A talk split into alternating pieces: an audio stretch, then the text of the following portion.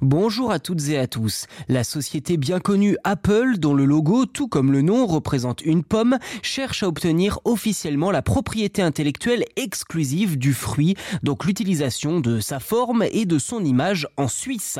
En 2017, Apple a entamé une procédure judiciaire pour revendiquer les droits sur les images de pommes pour divers produits tels que des équipements électroniques ou numériques.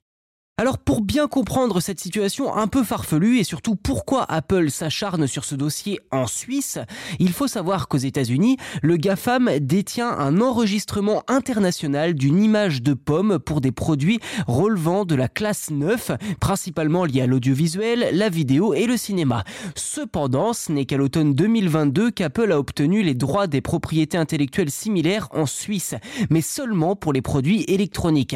Alors pourquoi pas pour tous les produits? Eh bien, l'Institut fédéral suisse de la propriété intellectuelle invoque le principe légal selon lequel les images génériques de biens communs appartiennent au domaine public.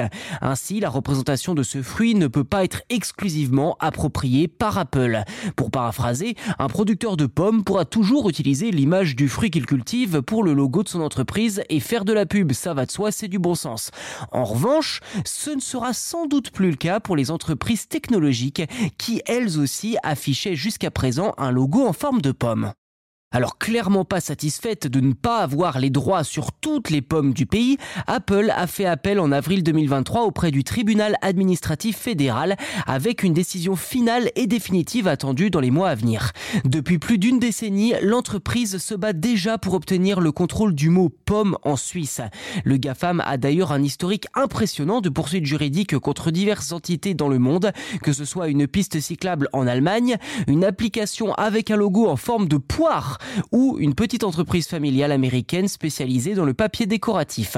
Vous comprenez mieux quand on vous dit qu'Apple veut contrôler le mot pomme et la forme du fruit dans tous les domaines, notamment quand il s'agit de faire du commerce avec. Sauf qu'en Suisse, c'est l'association Fruits Union qui est dans le viseur du géant de la tech. Son logo représente une pomme rouge sur fond blanc avec le drapeau de la Suisse en petit. Alors si la décision du tribunal va en faveur d'Apple, toutes les publicités de l'association mettant en avant des pommes pourraient être interdites.